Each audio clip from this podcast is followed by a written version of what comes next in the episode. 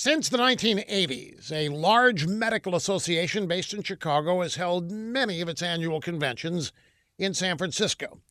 But San Francisco won't reveal the name of the group, but I bet you can figure it out. Typically, the medical convention draws about 15,000 people. It pumps $40 million into the local economy. But this year, the San Francisco Convention Bureau did not hear anything from the doctors group about re upping the deal. So San Francisco sent a delegation to Chicago to find out what the problem was. And boy, did they get an earful. The delegation was told the doctors group is pulling out. They're afraid to walk in the streets. Open drug use is rampant in the city. So is threatening behavior from criminals and the mentally ill who are everywhere. Last convention, one of the Medical Association's board members was assaulted near the convention center. Wait a minute, a doctor's group no longer feels safe visiting San Francisco? How can that be? I mean, after all, San Francisco is a proud sanctuary city. Everybody should feel safe, right?